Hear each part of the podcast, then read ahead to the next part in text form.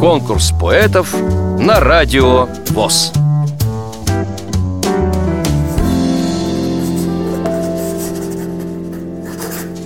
Мартынова Елена Сергеевна. Родилась я в городе Кинешма, Ивановская область, но всю жизнь прожила в городе Новочебоксарск Чувашской республики. Стихи пишу я с детства, но вплотную занялась писать стихи в 2000 году. Мои стихи в основном о природе, о жизненных ситуациях и посвящены детям. Участвую во многих конкурсах литературных, фестивалях – выпустили 13 сборников. И чтобы ближе познакомиться со слушателями Радио ВОЗ, я прочитаю свое стихотворение «Автопортрет».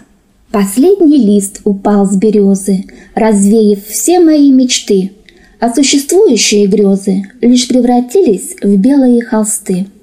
Я тонкой кистью памяти рисую на них свой жизненный портрет и образ сказочный малюю, впервые проводя эксперимент – в глазах печальных и усталых искрится слабый уголек, свой взгляд туманный устремляя куда-то вдаль за горизонт.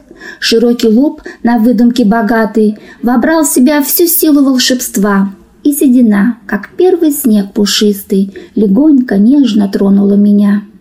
Переплелись в портрете воедино и боль, и сказка, и судьба.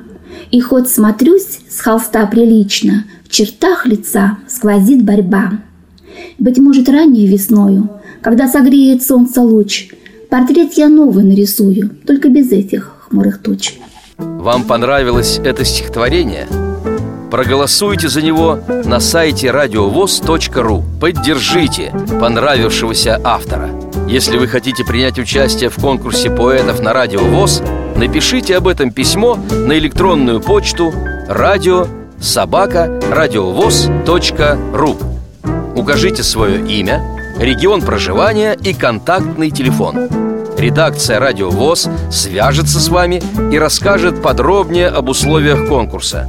Время приема заявок до 30 ноября 2017 года.